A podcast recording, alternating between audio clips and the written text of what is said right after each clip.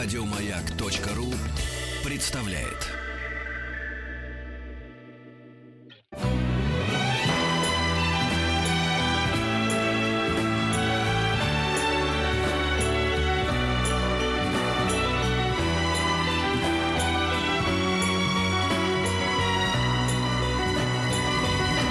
Спутник кинозрителя.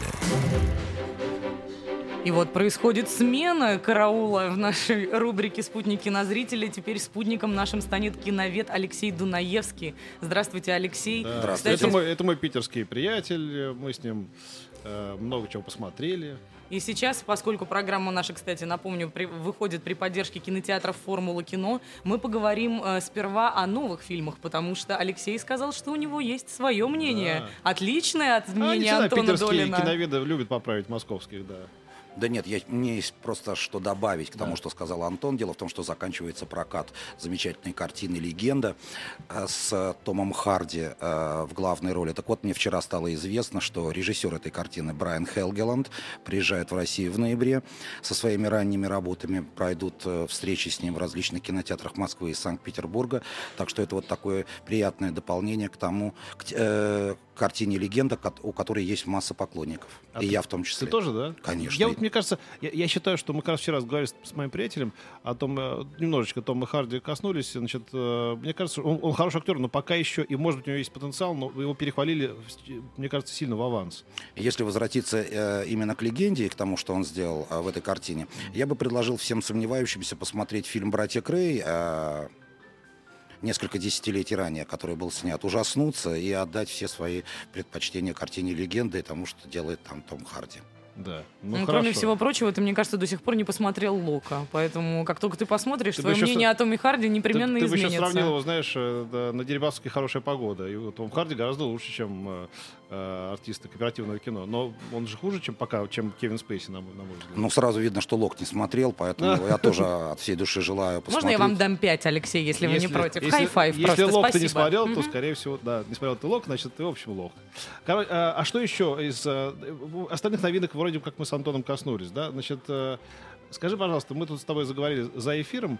Я, я сообщил, что заведу, наверное, песню про то, что какие-то российские фильмы все плохие, мне ничего не нравится. Они сами себя загнали э, воровством э, денег и, и, и халтуры в э, Ах, вот что ты стоял себя накручивал да. около входа, в, я в, думала. В ситуацию, когда никто не ходит на их фильмы, квартиры хоть не квартиры, на что миролюбивый в последние годы не, по, не похож на себя э, Алексей Дунаевский говорит, не знаю, ну мне два фильма понравились в этом году русских, и то хорошо. Какие же это интересно?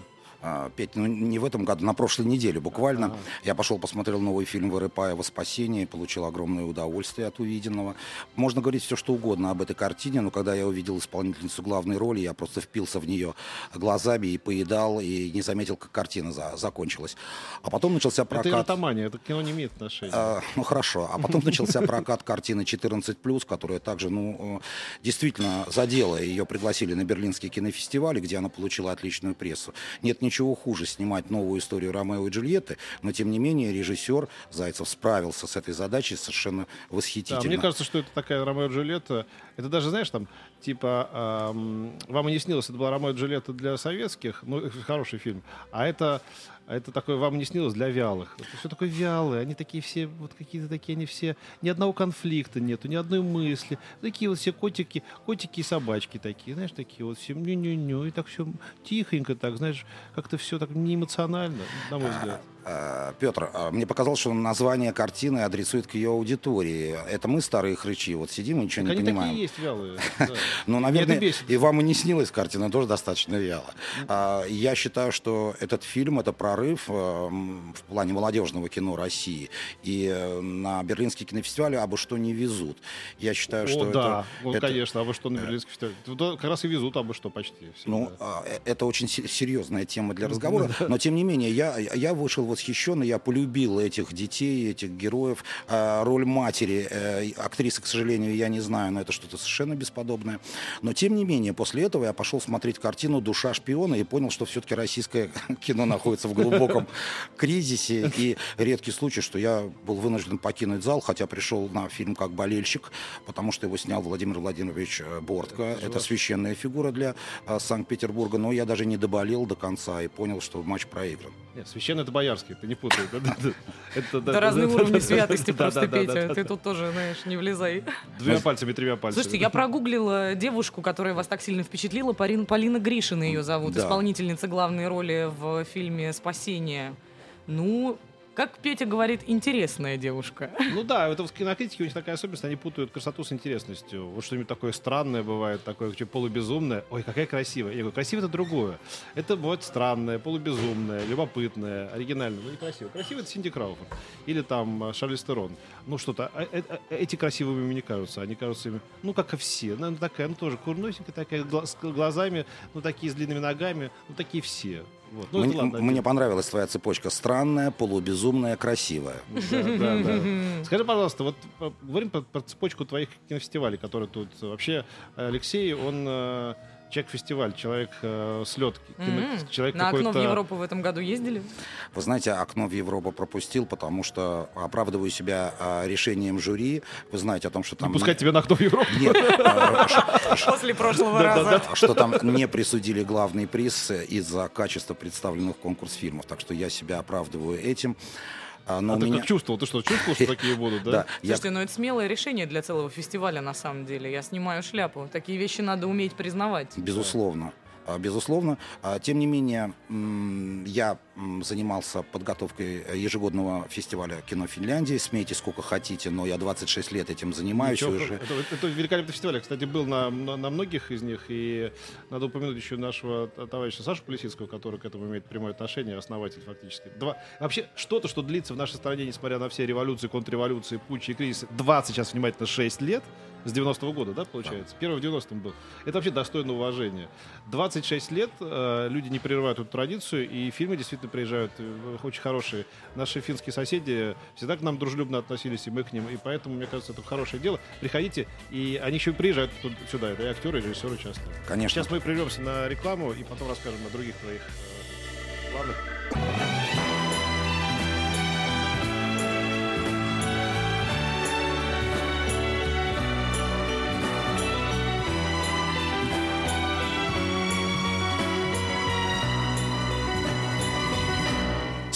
Спутник кинозрителя. Ну и вот мой питерский друган Алексей Дунаевский, известный кинодеятель, ки- киноман, киновед и кинолюб. Людовед и душу- душегуб, помнишь это? было? Да, в этом самом. Евгений Сазоновой в клубе 12 стульев. Так вот, э, он придет, э, пришел, собственно, уже рассказывать нам про новинки вместе с Антоном Долиным, а про фильмы пожилые, но потрясающие отдельно. И поэтому, поговорив уже про... Мы начали говорить про фестиваль финского кино, уже почти закончили про него говорить. Что еще будет? Фестиваль дебютов, да? Буквально на следующий день начнется фестиваль лучших дебютов. Дебютов вообще, да? Как? Международный кинофестиваль, Международный. Речь идет о дебютах режиссерских. да. Да, безусловно. Короткометражки, полный метр. Что это будет? И полный метр, и короткометражки. Вы не пересекаетесь с фестивалем Соловьева «Дух огня»? Он тоже ведь дебютов. Я очень смутно представляю себе структуры фестиваля «Дух огня», потому что нашему фестивалю уже 16 лет, и э, мы занимаемся примерно тем, чем занимаемся каждый год, и не смотрим по сторонам. Главное смотреть фильмы при отборе. В прошлом году, похвастаюсь, мы достигли отметки 2600 отсмотренных фильмов Это в год? В год. Ничего себе. Количество и качество как соотносятся вот в этой цифре А, 2600? В следующей пропорции показали 89. Ага. Ну, видимо, это были самые самые раздостойнейшие. Может, похвалитесь каким-нибудь какой-нибудь жемчужиной вами открытой? А, В этом, в этом году, наверное, а, наибольший интерес а, будет связан с картиной X-Ray Camp, а, в котором Кристин Стюарт, известная всем по с- «Сумерки», да. «Сумеркам», будет играть очень серьезную драматическую роль. Я очень рад а, тому, потому что если вы э, видели картину «Зильс Мария», вы, наверное, имели возможность оценить драматическое дарование этой актрисы, которая, к сожалению, В «Сумерках» не видно его да, абсолютно. вот в «Сумерках», к сожалению, э, этого не рассмотреть. И к тому же отношение к этой актрисе стало снисходительное, но это совсем не так. Она очень талантливый человек. И мы постараемся доказать. Это тюремные драмы X-Ray Camp.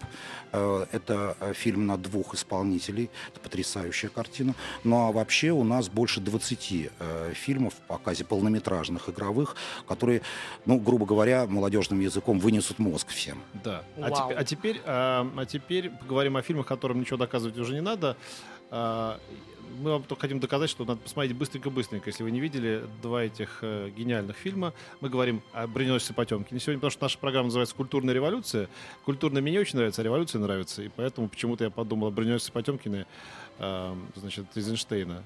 Хотя как будто есть «Броненосец Потемкин» Коппола, я не знаю. И э, фильм «Зелик» Вуди Аллена. Э, мы Но о поговорим нем чуть попозже. чуть попозже. Давайте начнем с «Броненосца Потемкина». Абсолютная классика, по-моему. Да. Вот если есть на свете человек, который не посмотрел «Броненосца Потемкина», то он вообще мало что знает о кино. Я смотрел много раз это кино во время похорон генеральных секретарей в начале Ой. 80-х, да. Интересная А а, традиция. да, да, да, тогда показывали такие фильмы, да, или Чапаев, или что-то еще такое черно-белое. А потом э, не смотрел долго и последний раз посмотрел, то есть вот уже второй или третий или, или четвертый, но с большим перерывом посмотрел в кинотеатре Орион, тебе известно, в Хельсинки, Конечно. где показывают э, такое вот культовое кино. В Хельсинки смотрел наш фильм, и я прибалдел. А, наверное, хорошо для меня, что никто не видит, что я, отвечая на этот вопрос, сижу, потому что уважающий себя киновед при слове «броненосец Потемкин» должен встать и стоя говорить с трепетом а, в голосе.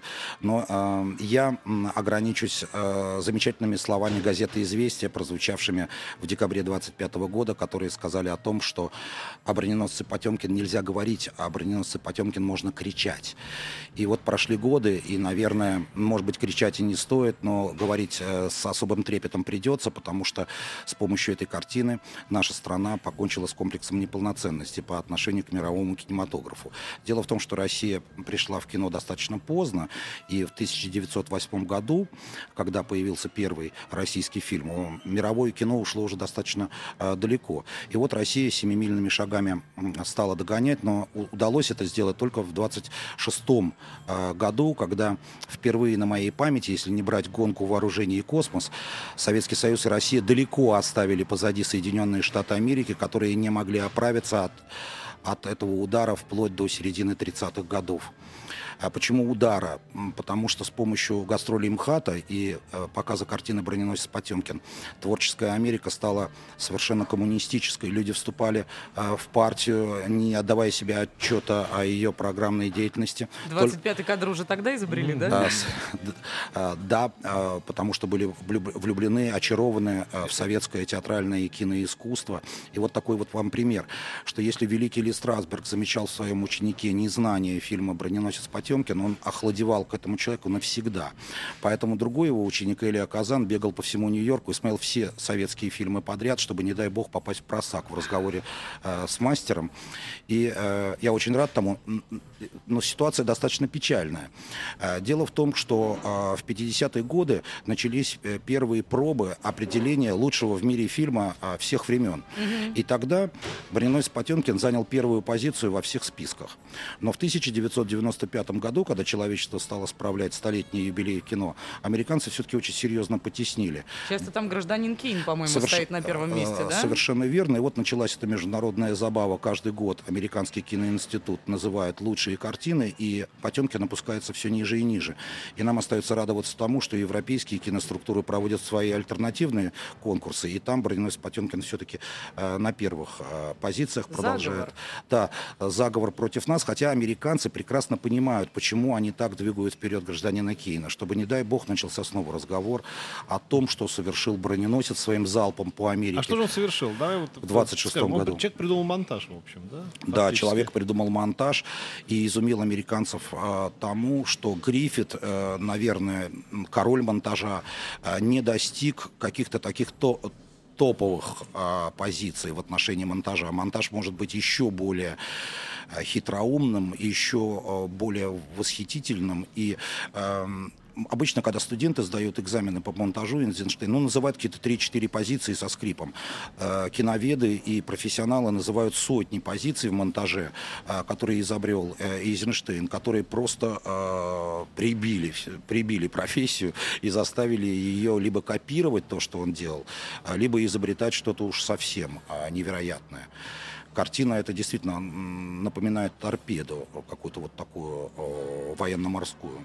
И главное, вот стоит сказать, мне кажется, для тех, кто еще, может быть, по какой-то причине не смотрел и откладывал это до последнего со словами, ну, это старый фильм, ну, конечно, и динамика не та, да чем они меня удивят. Всё О, то, поверьте, то. Да, да, о, да. поверьте, вы будете очень удивлены. Да, вы знаете, я разговаривал э, лично с замечательным гитаристом, американским Герри Лукасом, который помешался на создании новых музыкальных партитур к немым фильмам, э, который сказал, что вот он с, э, с использованием 20 гитар исполняет броненосца Потемкин а по всему миру. К сожалению, к нам он приехал с партитурой Голема, но надеюсь, когда-нибудь дождемся этого шоу, э, когда этот человек э, сыграет нам А, собственно, в чем суть фильма? Это такой очень уместный ко времени рассказ о, в общем, видимо, так преувеличенном, именно в том числе и фильмом, восстании, э, значит, э, матросов и, и, видимо, ряда офицеров, я не помню, на броненосце Потемкин, вы будете смеяться, э, который квартировал у Одессы, да, насколько я понимаю. И к юбилею этого события был сделан фильм, э, который просто на самом деле заменил, нам, на мой взгляд, просто в нашем таком визуальном представлении о революции, собственно, революцию, как бы, да. Нам кажется, Хроники точно. да, да, Когда что- мы да. думаем о том, как Что- выглядела что- эта революция, да. первыми у вас наверняка будут всплывать именно да, кадры из нам кажется, что революция Потемкин. началась не здесь, на Дворцовой площади, а, собственно говоря, вот И, кстати говоря, эти кадры обожают использовать э, наши коллеги на телевидении, когда Да. делают сюжеты к очередному Да, историческому да, какому-нибудь да, да, да. юбилею. Так я понимаю, потом еще, был, э, когда он был создан, т- видимо, там э, какая э, музыка там топеры, что называется, да, была. Вот. И э, есть легенда про то, что значит, Эйзенштейн раскрашивал сам в монтаже в последний уже буквально час э, флаг в красный цвет фломзиком, пока первая часть была уже в Большом театре, кажется, была премьера, да, все, политбюро там и так далее, Мгм. там политбюро тогда не было, но, в общем, вся верхушка этой банды, значит, сидела и э, смотрела это кино, плюс мировая общественность и революционная, вот, но а, по- музыку потом на- наложили, по-моему, Шостакович, да, или кого? Я, я расскажу Да, чуть, расскажи. э, э, чуть попозже. Могу говорить, да? Да, уже? да, конечно. Суть в совершенно идиотском госзаказе. В марте 25 года партии и правительство э, приняли решение о создании киноэпопеи в честь э, революции 905 года, 20-летия которой собирались э, шумно праздновать. И Эйзенштейну было поручено создание этого фильма. И, и вот он э, только-только стал снимать э, в Петербурге и э, стал отдавать себе отчет в том, что съемки на Дальнем Востоке уже невозможны, и даже съемки в Одессе уже не, невозможны. То есть у него остается только Санкт-Петербург, а это не выполнение государственного э, задания. И вот тогда его случайно осенило, что можно изъять из сценария э, фильма «905 год», написанного старой большевичкой Агаджановой, э, только один фрагмент, э, связанный с восстанием на броненосце Потемкин. И тогда, э, спешно э, переехав э, в Одессу и получив э, поддержку со стороны наркома вооружений э, Михаила Фрунзе, эту картину удалось снять. Забегая вперед, скажу о том, что у меня вот есть две личные номинации на этот фильм э, в конкурсе «Лучший в мире фильм всех времен и народов». Э, Первая номинация звучит так, э, что это лучший э, фильм, созданный по госзаказу. А вторая, а вторая ном- номинация это лучший в мире фильм, созданный наспех. А, То есть в наспех создавалось буквально все. Эйзенштейна озаряла, съемочная группа не успевала а, это а, ввести в картину. На съемочной площадке э, царил полный хаос, не, хватало актеров, это армия непрофессиональных людей, которая заполняла улицы и площади Одессы, путалась под ногами и мешала снимать. Точно так же произошло и с музыкой которая наспех а, с помощью композитора Крюкова создавалась из фрагментов очень известных классических произведений. Затем Эйзенштейн лично принял участие в подготовке премьеры в Берлине, и вот там уже Эдмунд Майзель предложил ему а, нормальную авторскую музыкальную партитуру. А, Немцы страшно гордятся э, этим и периодически показывают броненосцев Потемкин а, с классической музыкой. Но, тем не менее, мир это ни в чем не убедило, и все, кому не лень, бросились создавать свои а, музыкальные версии этой картины. Сравнительно недавно в Доме кино в Санкт-Петербурге показывалась а, версия Олега Коровойчука. При полном зале люди стояли и висели. То есть это не надоедает. Мои студенты театральной академии создают свои э, версии. э, Музыкального сопровождения, Совершенно да? верно, музыкального сопровождения. Ну, Герри Лукаса я вам уже э, назвал. В общем, это международная такая забава. Э, кто быстрее, кто Кровачук лучше. тоже священное имя в Да, Петербурге. да, между прочим, э, да. совершенно верно. Это, Э, Это было, это было незабываемое э, показ э, этой картины в Доме кино.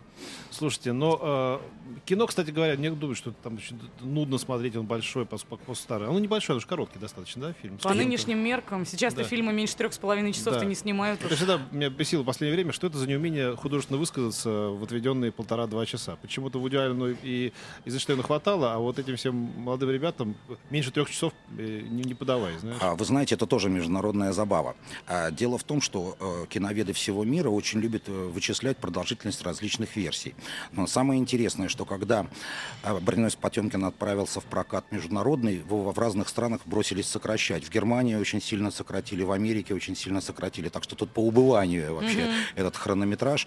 Ну, точно назвать вам а, количество минут, наверное, я сейчас не смогу. Специально не готовился к, к ответу на этот вопрос. Не заскучайте одним словом. Но не заскучаете, да. Что касается кадриков, да, это 86 кадров, а, которые раскрасил не сам Эйзенштейн, а несколько его а, сотрудников. Все делалось наспех, все приписывается Эйзенштейну, но Григорий Александров все это разоблачал, рассказывая о том, что все было совершенно иначе. Итак, Броненосец Потемкин, а после перерыва на рекламу поговорим про фильм «Зелик».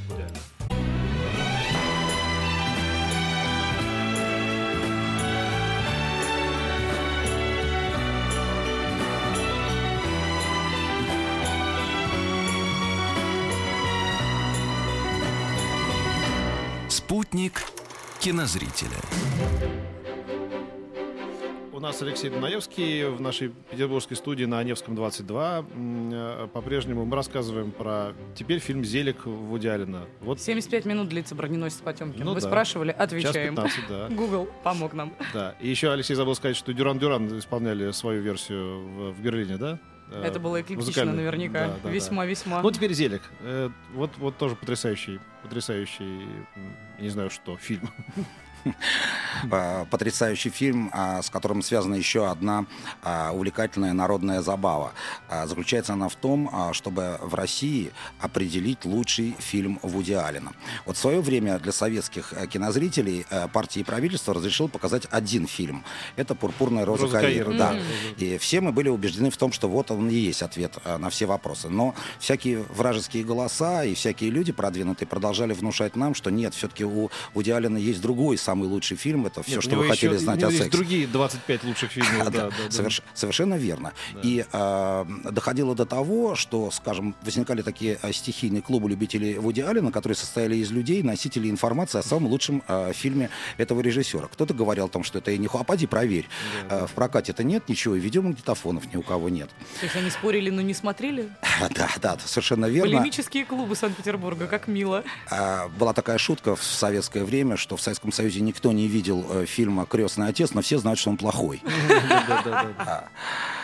Так что та- так и с Вуди Алленом. А вот сегодня этот разговор еще усилился, а еще более усилился, и уже на Западе э, стали приходить к выводу о том, что все-таки «Зелик», несмотря на все споры, э, является самой э, лучшей картиной этого э, замечательного режиссера, наверное, самой трудоемкой. Я ее, к сожалению, видел только на видео. А, В, число, в программу ретроспективных показов э, до сих пор этот фильм почему-то не, э, попал. И э, могу судить э, вот о чем. Наверное, никто не обсуждает. Эта картина сплошная мистерия. То есть, ну, совершенно непонятно, кто только как ее не трактует. И никто не обращает внимания на фамилию главного героя. Что за Зелик такой? Вот Леонард Зелик, которого сегодня все ассоциируют исключительно с Вуди Алленом, а надо ассоциировать с кино как таковым. Дело в том, что Уильям Зелик был э, предпринимателем э, из Чикаго, который э, первым вложил деньги в картину, снятую на территории современного Голливуда. Это был граф Монте-Кристо. Тогда Голливуд представлял собой пустошь мрачную, и было очень хорошо э, там снимать с учетом климатических условий. Так вот, Уильям Зелик получит э, впоследствии почетный Оскар э, за свою деятельность, за то, что он стал первооткрывателем этой территории. И я думаю, что эта личность очень хорошо известна Вуди Аллену человеку совершенно энциклопедическим образом эрудированному. И разговор о кино как таковом. Это вот, наверное, моя версия, потому что все э, пытаются картину как-то прочитать э, по-своему. Я же считаю, что э, Вуди Аллен, э, придумавший эту историю, подставил перед собой совершенно невыполнимую актерскую задачу, который с блеском справился, сыграв 20 ролей, если мне память не изменяет. И это э, не какое-то дураковаляние, к которому, скажем, к такой мысли можно прийти, не посмотрев этот фильм. Вот. А те, кто Это не посмотрел... переодевание в женщину. Да, это, не- это не переодевание в женщину и не братья-близнецы. да, да. А а, это э, перевоплощение в любого своего собеседника. Э, это едва ли не первый мокюментари. Я небольшой специалист в области документального кино, но сам я впервые встретился с подобной э, фальшивой документалистикой, которую затем стали использовать все, кому не лень, доводя уже до полного а, абсолюта. Мне кажется, что Вуди Аллен был первопроходцем, и на самом деле он сочинил еще одну свою нью-йоркскую историю на самом деле, только гораздо более сложную, чем он сочинял а, ранее. Наверное, вот так для меня видится ключик для понимания того, что происходит в этом Фильм фильме. о том, что все мы хотим, чтобы нас любили. Вот, да, мы хотим, чтобы все нас любили, да, и для этого мы мимикрируем фактически, вольно или невольно.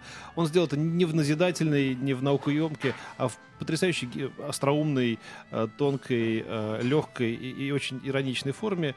И э, вот технически воплощенная стилизация под документальное кино безупречно просто. Тебе кажется, когда ты смотришь это даже э, да, не знаю, без пяти минут и без десяти начала, тебе кажется, что ты попал в документ, ну, как смотришь документальный фильм, да, и вдруг ты понимаешь, что тебя вроде как разыгрывают. Или нет, ты не понимаешь этого. Если вы не знакомы с Вуди Алленом внешне, то вам э, это просто предстанет как чистая монета документальный фильм. Да, абсолютно. Безусловно. И э, для меня э, Вуди Аллен это э, нечто такое сугубо американское, это что-то такое, э, представляющее собой э, национальную иллюстрацию. То есть вот если вы представляете себе бейсбол, да, или представляете себе Кока-Колу, э, джинсы и так далее. Так вот, а Америка, как ни странно, такая вот простая вместе с этой Кока-Колой и джинсами, да, она все равно вот порождает вещи, э, такие как Вуди Аллен. Вуди Аллен, правда, смеется над этим, когда говорит о том, что он отражение Америки. Он говорит, нет, я отражение еврейства. Я специя ходячая, которая вот в этом блюде под названием американская картошка лежит. Э, И, э, но на самом деле, наверное, кривит, э, кривит душой. Но метафора красивая. Метафора красивая, потому что нужно отдавать себе отчет, что Америка не только одноэтажная и не только населена фермерами. Америка это еще и Гринич Виллидж, это еще и скопище интеллектуалов. а, И чтобы быть кумиром этих интеллектуалов, нужно очень серьезно постараться. Перестань, мы все знаем, что американцы тупые. Э, Хочешь пример, пример приведу обескураживающий? Я однажды Меня в, надо, я. Бостоне а, вступил в богословскую беседу со студентами э, э, факультета славистики. И они меня а, спросили о а, восстании декабристов. Ну, и я начал всю эту ахинею хрестоматийную о том, что вот они увидели э, сытых крестьян во Франции и, и вот устроили э, дебош. А меня вот прервали и говорят, как это так? А только один декабрист был в составе действующей армии. Вот такие тупые американцы, э, которые ничего не знают и не понимают. Да, так что да. тут надо быть очень осторожными, потому что из-за каждого угла там вылезает Вуди Аллен свой. И... Манхэттенский сноп может оказаться за любым парнем, как Да, это, да. next door guy. Мы поставили... Спасибо тебе большое, Леша. Алексей Дунаевский, э, киновед, кино, кин- кино- продюсер киномероприятий в городе Петербурге. И просто человек, который любит кино по-настоящему и знает про него все. Рассказал, поделился своими сведениями сегодня. Большое спасибо. И Спасибо мы, поставили, вам. мы поставили в конце часа песенку из фильма «Вуди Аллена «Зелик». Она там прекрасная. Давайте ее же и послушаем тогда. Спасибо. Дальше вот такой, встречи вот с в таком духе человеком. кино. А вы, если хорошенькая, приходите в 13.55. Знаете куда? Невский 22. Дробь 24. Хорошенькая только должна быть. Мгм. Хорошенькая. Еще больше подкастов на радиомаяк.ру.